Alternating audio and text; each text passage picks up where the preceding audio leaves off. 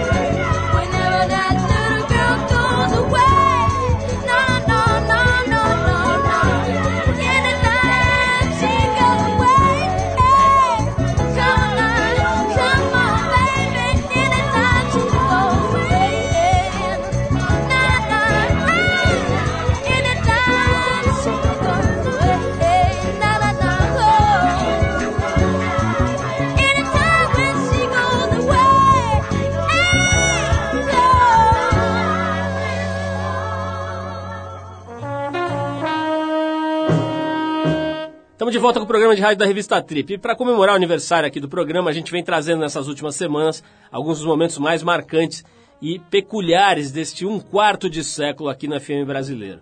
Hoje é a vez de relembrar a participação de um dos maiores lutadores de todos os tempos, Rickson Gracie, que esteve com a gente no ano passado. No trecho que a gente separou para vocês, o Rickson fala sobre medo e como ele lida com o medo na hora H, na hora da luta, na hora do octógono. Vamos ouvir. Rapaz, o medo para mim é exatamente o desconhecido.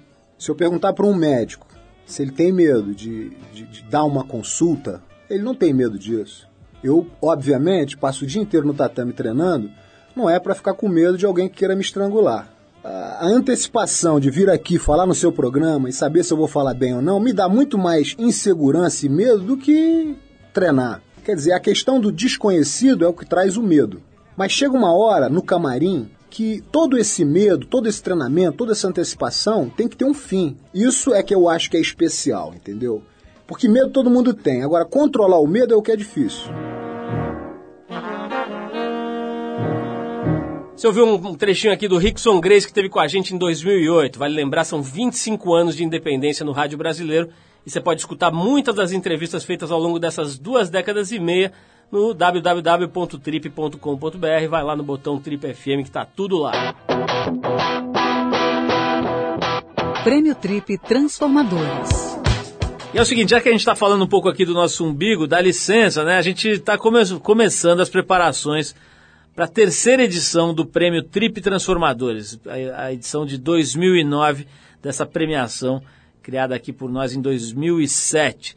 Portanto, vai ser a terceira edição. Ele vai rolar agora no dia vinte e cinco de novembro, lá no auditório do Ibirapuera. E nessa terceira edição, o prêmio traz algumas novidades no formato, mas continua com os mesmos objetivos centrais, que é homenagear e dar projeção, dar visibilidade ao trabalho de pessoas que dedicam boa parte das suas vidas para melhorar o Brasil, para melhorar o país, melhorar o mundo, deixar a, a sociedade uma coisa mais equilibrada, é, menos desajustada, além de promover a troca de experiências e ideias entre essas próprias pessoas, né? Quer dizer, a ideia é não só dar visibilidade para gente especial, que faz um trabalho especial, mas também colocá-las em contato entre si e também com o público. Gente como Ladislau Dowbor, economista e consultor da ONU, que há mais de três décadas está estudando um assunto que apenas nos últimos anos ganhou relevo, ganhou visibilidade e atenção da grande mídia, que é o desenvolvimento sustentável. Ladislau formatou, junto com outros especialistas brasileiros, trinta indicadores econômicos de sustentabilidade. E nesse trecho que você vai ouvir agora, ele comenta por que acredita que o P I B é uma medida ultrapassada para avaliar desenvolvimento de uma nação. Vamos ouvir. O P I B é uma medida elaborada depois da Segunda Guerra Mundial, basicamente para acompanhar os resultados do Plano Marshall na, na reconstrução da, da Europa, né? Então, eles mediam o volume de recursos que iam sendo eh, invertidos eh, na reconstrução. Então você calculava, se gastou tanto cimento, se gastou tanto ferro, isso de certa maneira representava os avanços. Só que hoje, todo esse processo mudou radicalmente, né? Então, por exemplo, você, eh, quando gera um desastre ambiental, como o Exxon Valdez que se estatelou no Alasca, eh, levou, digamos, a um conjunto de obras eh, para limpeza, enfim, recuperação daquelas costas, aumentou o P I B per capita da população. Você pode eh, fazer o cálculo muito simples que a criminalidade é dos setores que mais contribuem para o P I B, né? Porque a quantidade de grades que a gente é obrigado a produzir e o dinheiro que a gente paga para os homens que apitam na rua, enfim, os que guardam os nossos eh, carros, né? A construção de presídios, né? um, um aumento do P I B per capita, quer dizer, é uma contabilidade errada. Esse foi o Ladislau Dowbor, um dos homenageados do Prêmio Trip Transformadores dois mil e nove, que rola daqui a menos de um mês. Se você quiser saber mais sobre o prêmio, vai lá no trip.com.br barra transformadores. Daqui a pouquinho o cartunista Caco Galhardo e o surfista e empresário Sidão, Sidney Tenuti Júnior, por aqui. Enquanto a gente se ajeita aqui no estúdio, a gente te mostra um som da banda Monsters of Folk, um grupo formado por grandes nomes da cena indie norte-americana, que pessoas que se juntaram para fazer um disco que mistura folk com outras referências musicais. Por aqui a gente separou a faixa Whole Lot of Lawson, do disco que leva o nome da banda, que foi lançado agora no mês passado. Depois dos Monstros do Folk tem Caco Galhardo e Sidney Tenuti por aqui.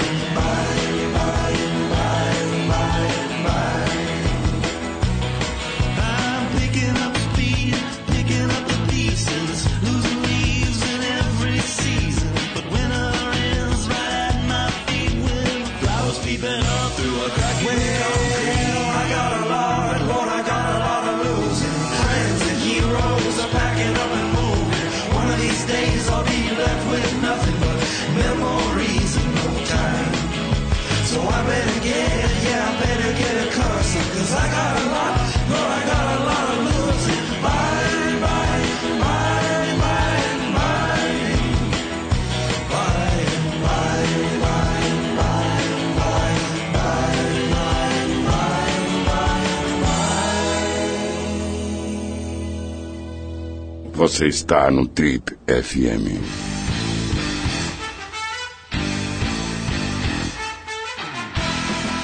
Estamos de volta com o programa de rádio da revista Trip e hoje a gente está recebendo com muito prazer duas pessoas que têm trabalhos e obras que a gente admira. E muito, aliás. Os dois são paulistanos e se formaram na área de comunicação, mas acabaram seguindo rumos completamente diferentes. O primeiro se formou em publicidade e propaganda na F A A P e começou a carreira colaborando com fanzines na década de oitenta.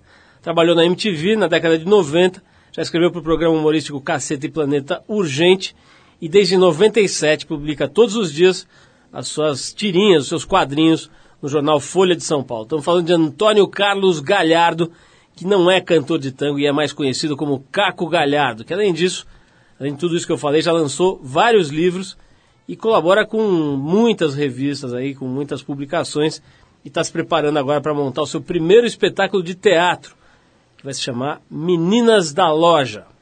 Já o outro convidado, hoje a gente formou essa dupla aqui, o outro convidado a gente deixou para apresentar aqui em segundo, porque o cara está com a gente aqui há muitos anos, é quase um sócio fundador desse programa aqui. Estamos falando deste jovem que, enfim, tem participado de alguma forma aqui com a gente eh, das empreitadas da Trip desde a sua fundação.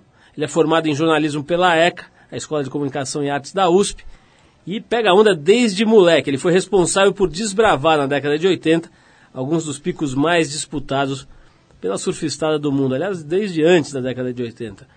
Mas bem além disso, ele é um dos fundadores do Circuito Brasileiro de Surf Profissional e um dos responsáveis por revelar e patrocinar grandes nomes e eventos do surf brasileiro. Estamos falando do Sidney Luiz Tenuti Júnior, mais conhecido por todo mundo aí como Sidão, que fundou a marca O P, foi uma marca que foi muito importante para levantar a surfwear brasileira, projetá-la aqui no dentro do país e até para fora dele.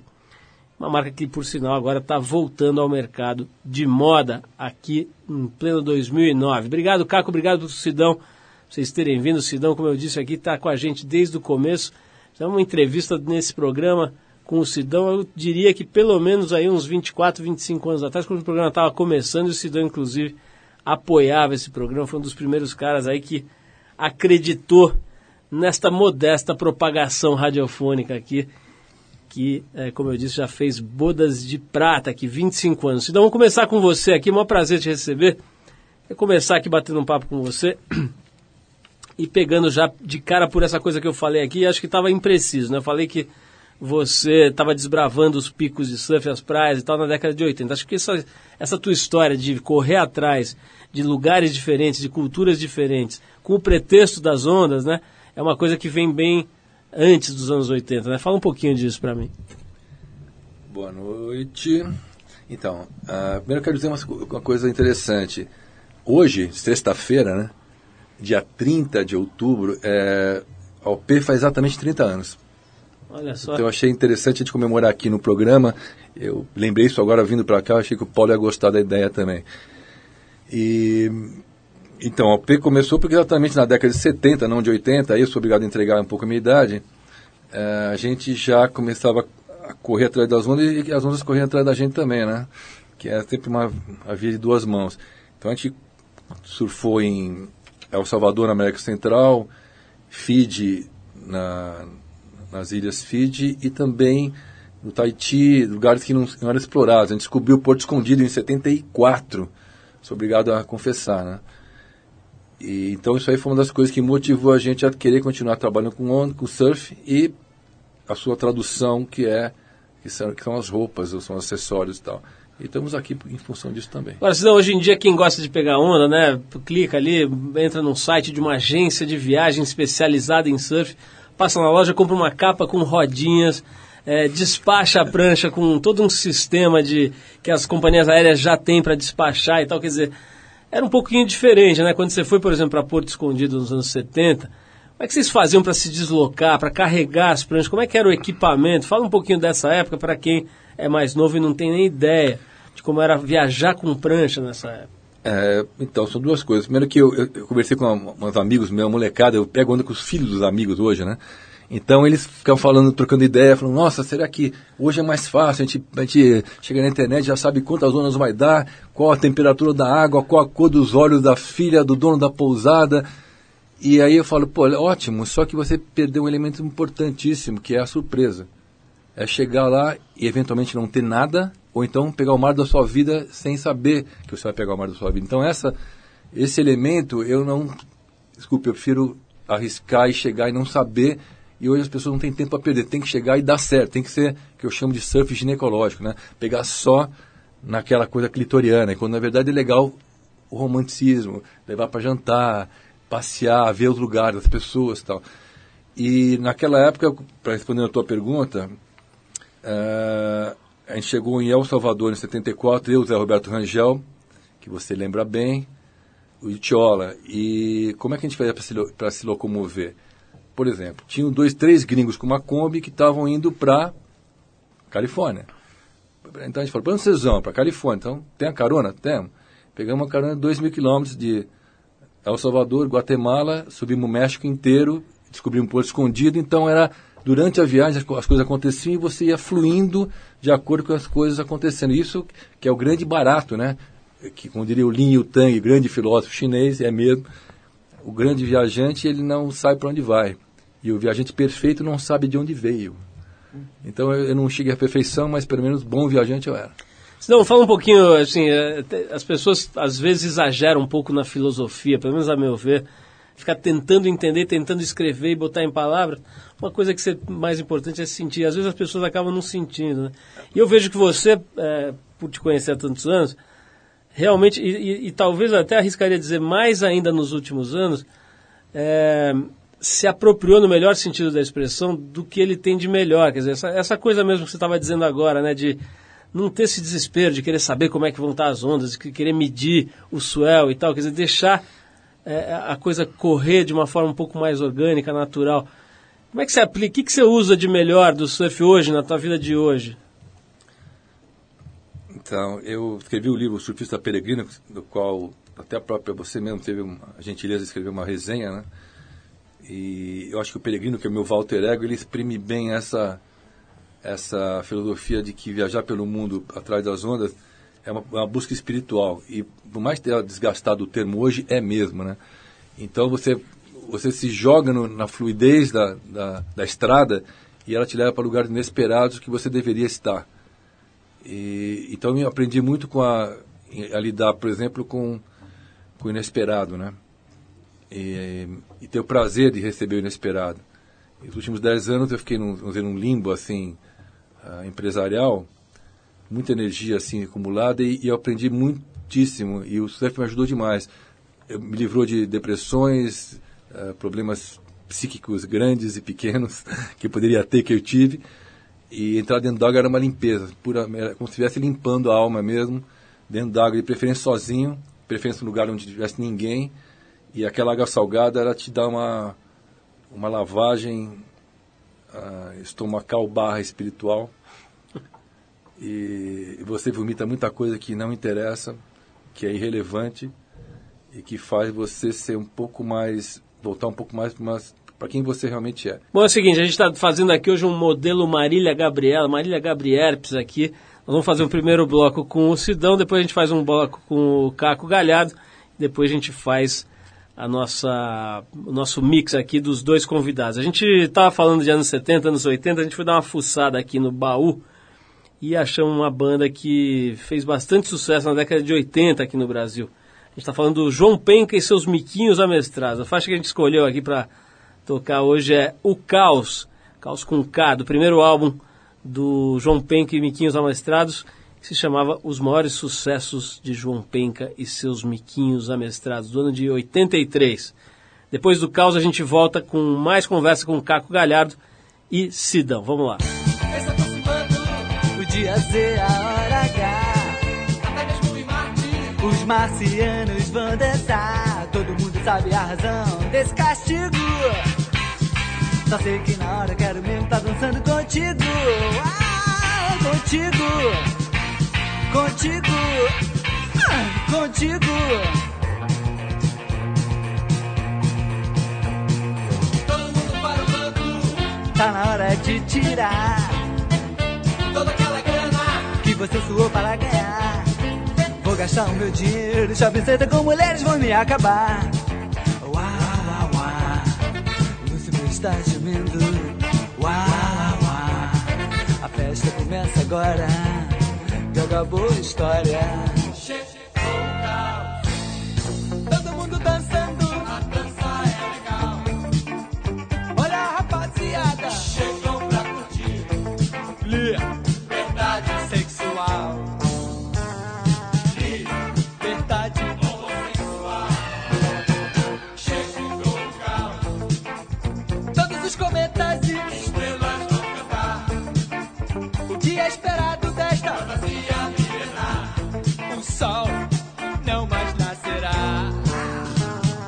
Tudo muito escuro vai ficar. Então aí eu posso então te amar. Se conseguir te pegar, meu amorzinho.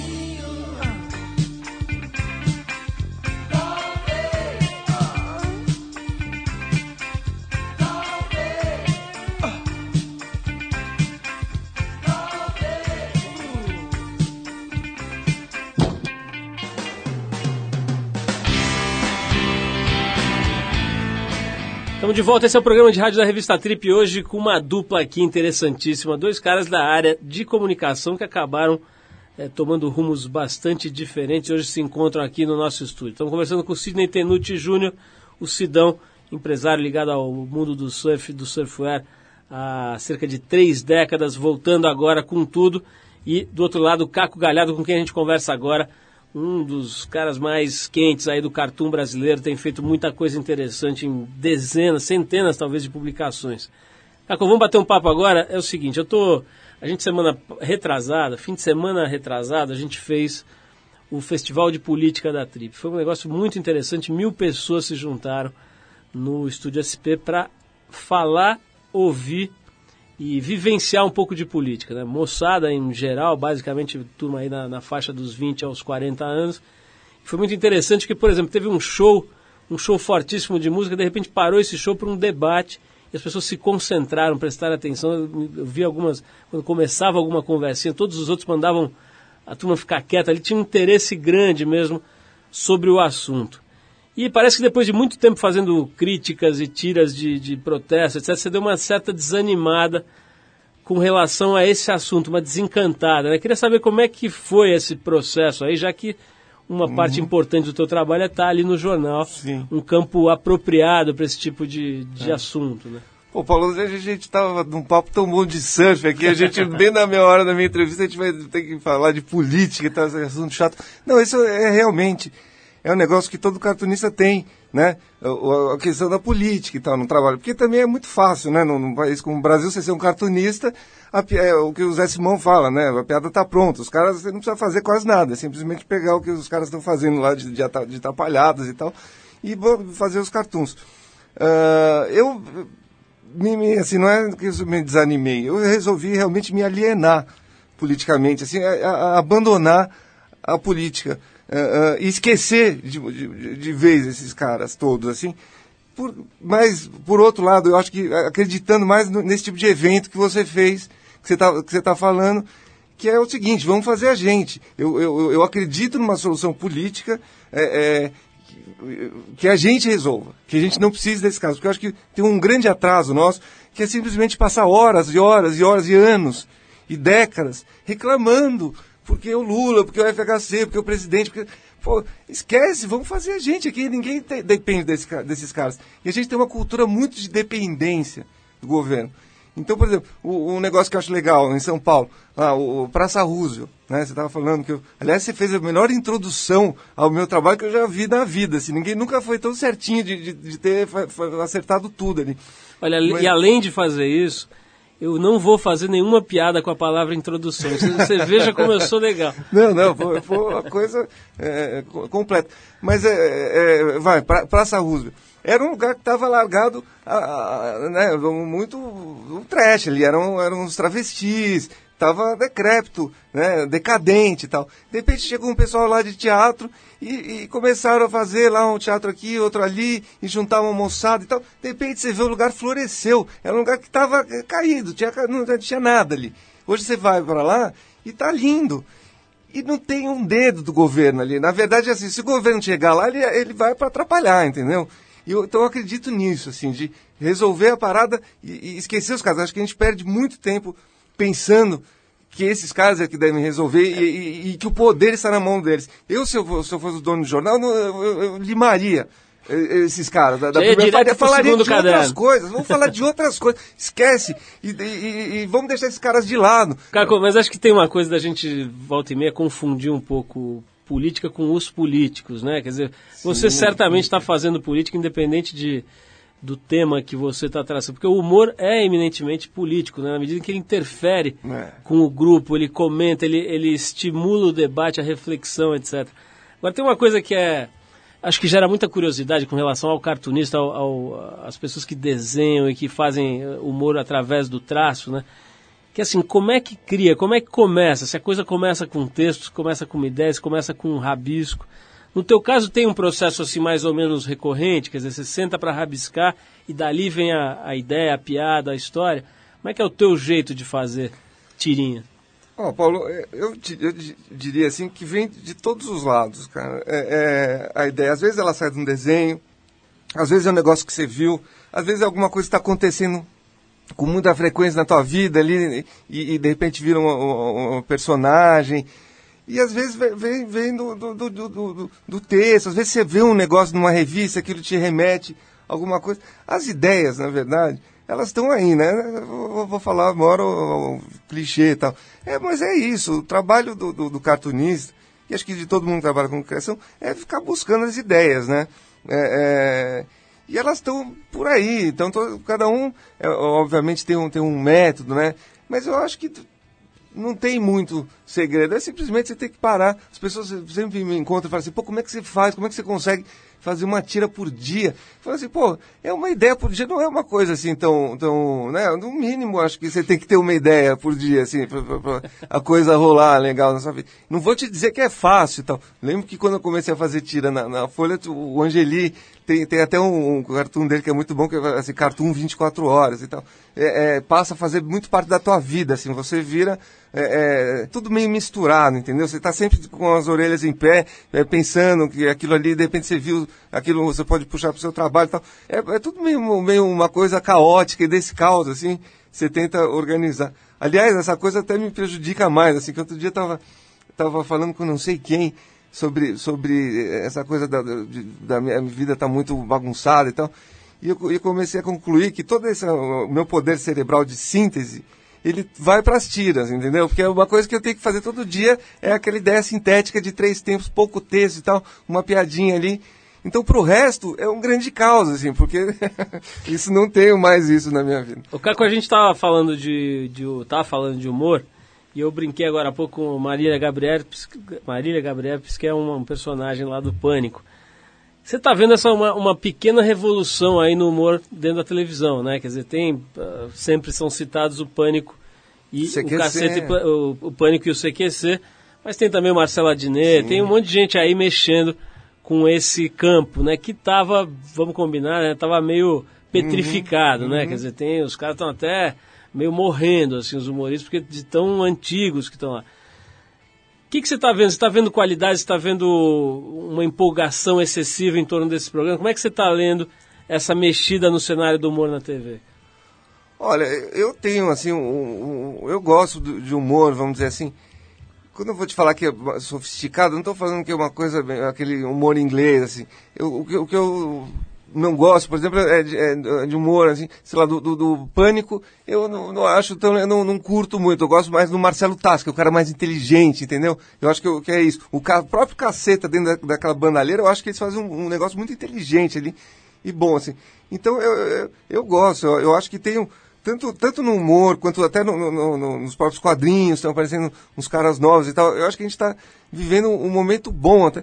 E, e, e acho que está na hora, assim, porque, eu não sei, eu, eu, a gente estava falando aqui no, no, no, no primeiro bloco de década de oitenta e tal. Eu vivi intensamente década de oitenta, mas eu acho que a gente está vivendo, assim, meio uma, uma... Essa década foi tão nociva, assim, tão, tão ruim os anos oitenta, que, que a gente está limpando isso a, até hoje, assim. A gente está em dois mil e nove... E, e, e a gente, durante vinte e poucos anos, a gente não está fazendo nada mais a não ser é, se, se limpar dessa década de, de, de oitenta. Então, então, acho que esse dois mil e nove talvez está tá rolando isso. E aí, a gente dá um passo à frente. Aí, de repente, né, começa a aparecer coisa nova mesmo e tal. Bom, Caco, agora eu quero recomendar às pessoas que vão ao site do Caco, do, do, do Caco, porque tem uma coisa aqui que eu achei genial, né? entre, entre outras, né? Tem uma biografia do Caco em que ele diz lá sobre a história dele, como é que foi, como é que começou e tal, e diz, diz o seguinte: depois de dois mil e um, tudo se transforma em um lindo e imenso mar de rosas em minha vida. achei, achei ótimo isso aqui, mas olha só, vamos dar um break aqui para ouvir música, a gente volta com o terceiro bloco. A gente vai enrolar agora um som para o Caco Galhardo aqui, que é, a gente sabe que uma das grandes influências que você considera aí na sua carreira é o Matt Groening, né? Matt Groening, que... né? Pô, vocês fizeram a lição de casa direitinho, é, impressionante. O Alexandre tem essa cara de bobo, grande, mas ele vai, Matt Groening, ele vai direitinho. É. Mas enfim, a gente tá falando aí do cara que criou os Simpsons, né? Sim. Pra quem não sabe, é o cara que desenhou, que criou toda a, a história dos Simpsons já há décadas. A gente rola agora uma das mais simpáticas criações do Matt, que é o Homer Simpson, né? Que é aquela figura... É, que, que o, o William Bonner adora. Mas enfim, é, esse disco chamado The Simpsons Sing the Blues é de mil novecentos e noventa e botou os dubladores, né, quer dizer, as figuras que dublam lá os personagens, para cantar. A gente separou aqui a versão de Born Under a Bad Sign do Albert King, lendário guitarrista Albert King, na voz de ninguém menos do que Homer Simpson, ele mesmo. A gente volta já já com o Caco Galhardo e o Sidão no último bloco de bate-papo por aqui. Vamos lá.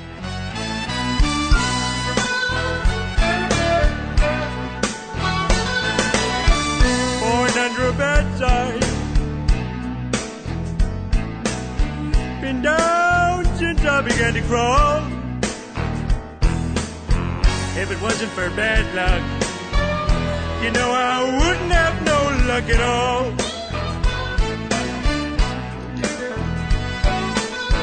Hard luck and trouble been my only friend.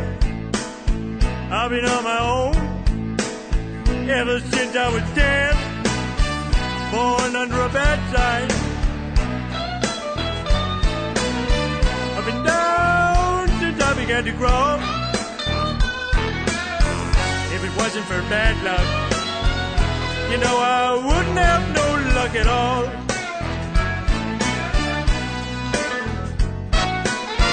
I don't like to read, I can hardly write.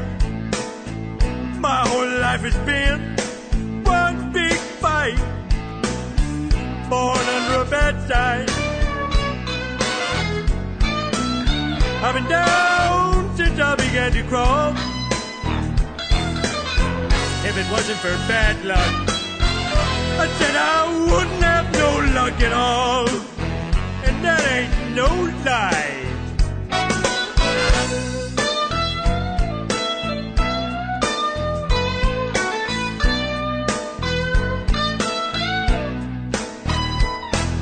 You know, if it wasn't for bad luck, I wouldn't have no kind of luck. If it wasn't for real bad luck, I wouldn't have no luck at all.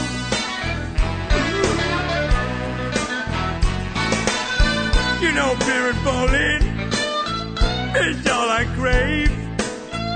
A big bag of pork rind gonna carry me to my grave. Born under a bad sign, I've been down since I began to crawl.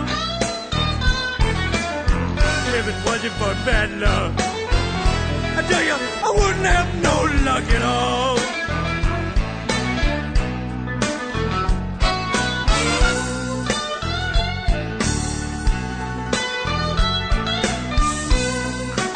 Good take, boys. Yeah. I think now that I'm a blues singer, I should have some kind of name. How about Buddy Simpson? No? Big Homer. T-Bone Homer. Blind Lemon Simpson. Blind Lemon Lime Homer. Blind Grapefruit Homer. Blind Strawberry Alarm Clock Homer. Ha! Você está no Trip F M. Yeah, yeah.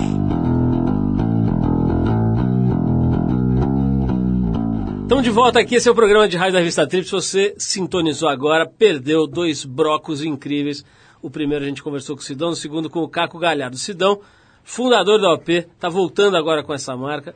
Um dos, um dos, dos caras mais conhecidos quando se fala em surfwear, com certeza, aqui no Brasil.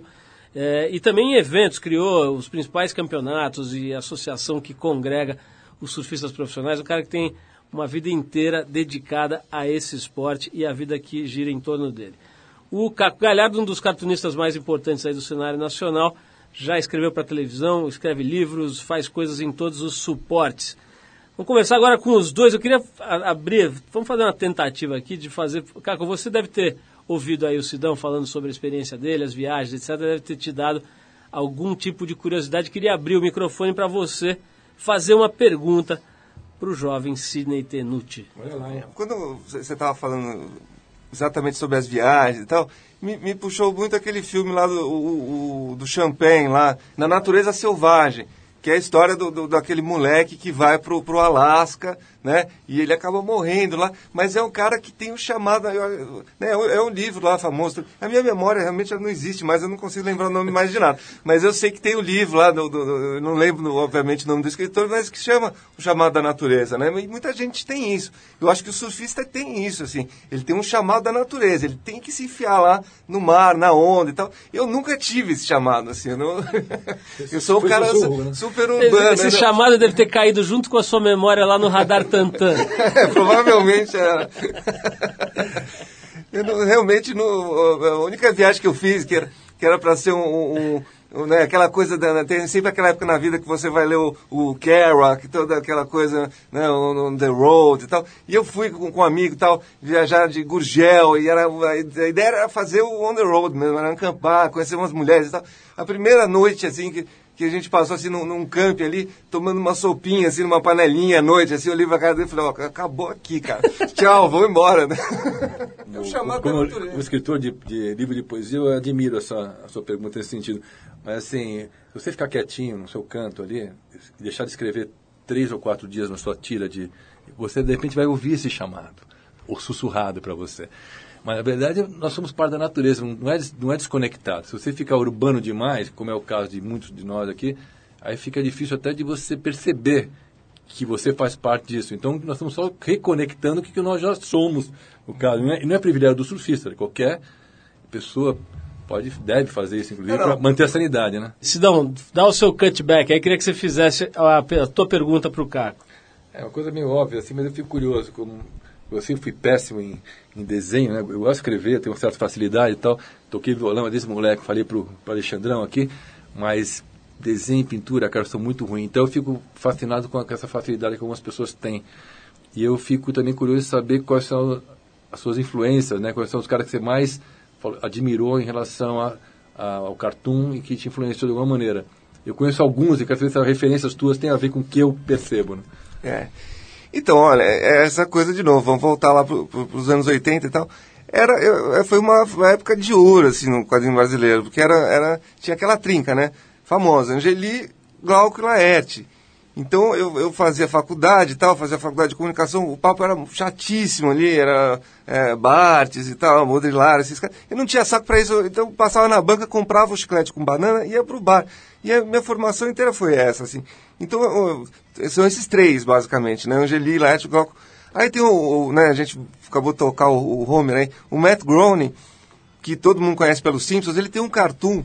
É, é, semanal, que chama Life in Hell, que são os coelhos e tal, que ele publica ali toda semana no Vila de Voz, em, em vários jornais, que é genial. Quando eu peguei aquilo ali, que eu conheci aquilo, eu comecei a ler, ler, ler, e, e aquilo foi bem um livro que me fez falar, querer ter um trabalho mesmo, assim, de, de quadrinho, porque antes era só desenho, algumas coisas soltas e tal. Então eu chapei mesmo com, com o trabalho do Matt Groening. E tem uma coisa também que a gente não falou aqui, que eu, que eu não queria perder, que tem essa coisa do, do, do surf, Do, do design do, do, da história do surf, né? Tem, tem um que é muito legal, tem um livrinho da Tasha em que fala exatamente sobre a estética do, do surf, e, e eu tenho uma influ, isso me influencia hoje em dia, assim. Eu tenho esse livrinho da Tasha, é um livro meu de consulta quase que semanal, eu abro ele para para ver. Deixa eu aproveitar esse gancho teu aí, Caco, para perguntar para você, Sidão, quer dizer, o Caco está tá sendo talvez mais uma das pessoas que é, declara, relata que de alguma forma tem a O P aí no seu referencial de memória afetiva ali, quer dizer, tem de alguma forma. É, como é que está sendo, Sidão, essa história da volta, né? Quer dizer, você fez essa marca, trouxe essa marca para o Brasil na década de oitenta, né? Essa marca deu uma... setenta e nove. Foi setenta e nove, isso, desculpa, foi setenta e nove, foi final da, da década de setenta, começo da década de oitenta, e lá pelo meio da década de oitenta essa marca explodiu de fato, né? Quer dizer, realmente virou uma mania nacional, as pessoas tinham as carteiras, as calças de popeline, e começou a abrir lojas em todas as cidades e tal. Depois tem um ocaso ali, tem uma coisa, uma, uma, uma queda, como você falou, quer dizer, a coisa entra numa espécie de limbo aí durante um bom tempo. Como é que é resgatar um, uma espécie de ícone, né? Uma marca que está ali na memória das pessoas, mas não está pulsando nesse momento? Fala um pouquinho dessa experiência que você está vivendo aí. Eu acho que é uma outra viagem fortíssima, né? Porque nos últimos dez anos a gente licenciou para um segmento de, de produto só, então a gente não, não caracterizou uma volta. Agora sim, a gente está com, com uma parceria com a Meltec Shoy, que é uma das maiores distribuidoras de confecção do Brasil, e através dessa parceria a gente está conseguindo colocar a marca outra vez com vários segmentos de produto unidos, com um trabalho de marketing bacana, patrocinando Formiga, que é um ícone, né, do... de atleta no mundo, em termos de esportes radicais, de ação, chame como quiser. Então está sendo muito satisfatório. Muita gente perguntou, mas por que você vai voltando tal, com o negócio? Eu estou falando o seguinte, eu, eu tinha já desencanado, falei, vou para outra, né? Vou viajar para o mundo, para o Tibete, ir lá para Bali, morar lá e tchau.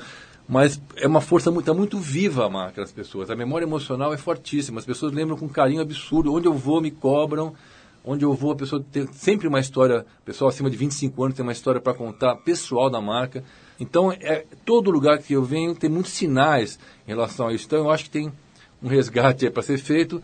as pessoas recebem muito bem, a molecada quer coisa autêntica, que tem história, pertinência e modernidade, que é isso que é o desafio, modernizar um conceito que, que é forte, mas ele tem que ser adaptado ao, ao ano dois mil e dez, no caso agora, né? É não, bom. Isso, isso é uma notícia esse, é fundamental. Você vai relançar a, a, a carteira de, de nylon, de velcro, pô, porque isso, isso você não sabe... Todo mundo tinha essa carteira. Eu vivi uma época em que todo, todo, todo mundo tinha essa carteira. E era, era o disco do B cinquenta e dois e a carteira da O P. Não era isso? Era um retrato de uma época, assim, cara? Era, Caco, mesmo que eu não quisesse, se eu não lançasse, relançar essa carteira, eu vou apanhar. Então, então, como eu não quero ser linchado na rua, eu acho que é fundamental. E até dizem que teria alguns saudosistas, não, tem que ser exatamente, uma linha exatamente igual que era. Sim, sim. Então, bom, tudo bem, mas igual, mas também tem que ter uma, uma linha moderna, calça bale, os casacos, uhum. etc, etcétera. Eu acho que está faltando aqui, assim, uh, eu fui puxado de volta para o negócio da O P, assim, literalmente. Então eu vi que tem muita lenha para queimar, muita coisa para fazer boa, e quando falam que não existe espaço no mercado, ou não existe coisa nova para fazer, eu acho uma, é de, uma, é de uma tristeza ouvir esse tipo de declaração incrível, porque sempre tem espaço e sempre tem coisa nova para fazer. Caco, eu quero terminar é, é, te perguntando um pouquinho mais sobre esse projeto de teatro, né? Quer dizer, fazer a migração de um trabalho eminentemente gráfico ali, no papel uhum. e tal, pro, pro palco, não deve ser exatamente a coisa mais fácil do mundo, né? Então, essa, essa coisa do, do teatro, né, eu tava falando ali no negócio da Praça Roosevelt e tal, eu fiz alguns amigos por ali e tal, ligados ao teatro, e, e uma grande amiga e tal, e um dia ela falou, cara, por que você não escreve uma peça? E aí, eu funciono muito assim, à base de convite, as pessoas falam assim, por que você não faz isso, não sei o quê? Aí eu fico isso na cabeça, eu vou lá e faço. E para mim foi, foi muito legal, assim, porque a primeira vez que eu sentei no, ali no, no computador para escrever um negócio longo e saiu. Porque geralmente eu, né, eu faço tudo curtinho, assim, as minhas coisas são curtas. E tem, tem uma dificuldade para fazer coisa longa. Então eu sempre fico naquela coisa de ficar no primeiro parágrafo. E dessa vez foi, assim, tudo de uma vez só. É uma peça muito é, é, é, curta, vamos dizer assim. É uma história de, de quatro meninas que trabalham numa loja de sapatos. Elas chegam lá para trabalhar, a gerente esqueceu a chave. E elas não têm como entrar de manhã na loja. E aí elas ficam lá conversando ali na, na, na frente da loja e tal, meio lavando uma roupa suja e tal, e também com vários lances de, de, de humor e tal. É meio isso, assim, eu acho que é um tipo de um, um Esperando Godot do, do comércio. É, mas é, é um negócio que eu faço por, pelo puro tesão mesmo, assim. Eu acho que cada vez mais eu estou migrando para isso, assim, que o, que o trabalho tem que ser um, um negócio, tem que ter prazer envolvido sempre, assim. Então, é, para mim é legal dar uma mudada, fazer rádio um pouquinho, aí faz uma peça de teatro, entendeu? Isso me tira um pouco daquele cotidiano de sempre fazer a mesma coisa. É, vale lembrar que o Caco tem um programa, né, um podcast, um programa de rádio na internet, chamado Fogo no Rádio. Sim, senhor. E vale a pena lá, ir lá dar uma olhada, já ouvi, eu não ouvi, mas sei que é bem engraçado. E como você mesmo estava me falando, né, basicamente o objetivo é tomar um fogo, né? É, uma bagunça, vamos dizer assim, uma bagunça, é aquele espírito que hoje em dia se perdeu, assim, que era do Pasquim, que era o seguinte, você tem uma redação lá, você vai fazer entrevista com o cara, você dá um fogo no cara e faz entrevista, pô, você tem a melhor entrevista ali. Hoje em dia, você entrar em qualquer redação, se o nego tiver ali com uma garrafinha de, de uísque, tá fora, assim, não pode, não pode beber em redação. Isso é uma coisa que, que algumas poucas décadas atrás era uma coisa inimaginável. Olha, genial, adorei a presença de vocês aqui, acho que deu pra gente dar uma geral... Quer dizer, pelo menos uma, uma boa olhada para a carreira, para a história, para o que vocês gostam de fazer, porque vocês estão fazendo agora, né? Tanto você fazendo essa experiência no teatro, né, Caco, quanto o Sidão voltando para o palco aí central do Surfwear com toda a sua história, com toda a sua energia e com todo o seu conhecimento específico sobre esse assunto, que é certamente o que corre nas suas veias. A gente vai é, hoje tocar aqui um som para finalizar aqui a entrevista. A gente separou a versão que os Rolling Stones fizeram. Ah, agora me mandou, galera. Para essa música do Buddy Holly, que é Not Fade Away. Depois dos Stones cantando Buddy Holly, a gente volta com a previsão do tempo, das ondas e com algumas dicas para quem vai ficar no fim de semana prolongado em São Paulo. Vale lembrar que hoje, durante toda a entrevista com o Sidão e com o Caco, a gente ouviu de B G, ou seja, música de fundo, a galera do The Mullet Monster Mafia, que vem fazendo surf music de primeiríssima qualidade, direto do interior de São Paulo. Olha só, Sidão, surf music saindo ali da roça. Caco, Sidão, obrigado pela presença mais uma vez. A gente vai de Not Fade Away. Valeu.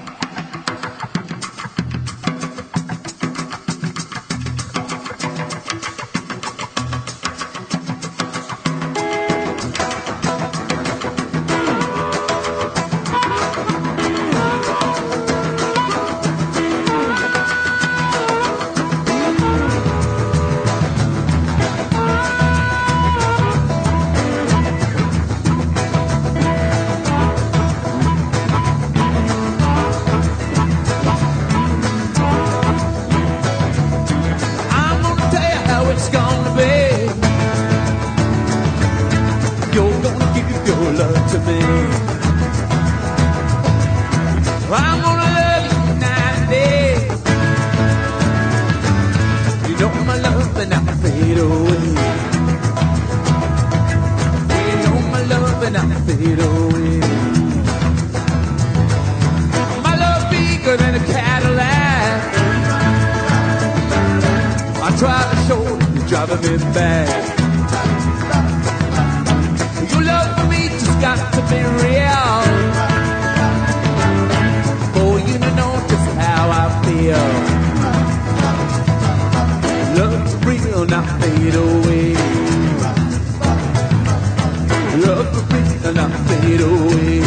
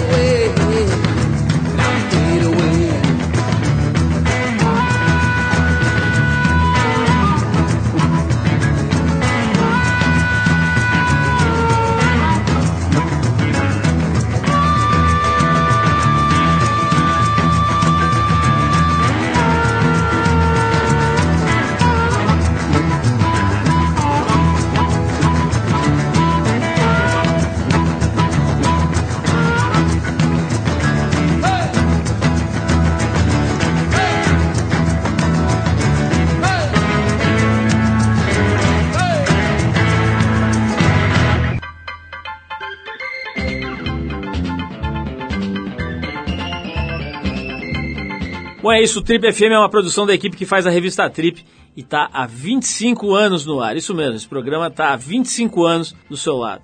A apresentação é de Paulo Lima, participação excepcional e esporádica de Arthur Veríssimo, produção e edição de Alexandre Potashev. Para falar com a gente, você pode escrever para radio arroba trip ponto com ponto b r ou então pode adicionar a gente no Twitter. A gente está lá no Revista Underline Trip.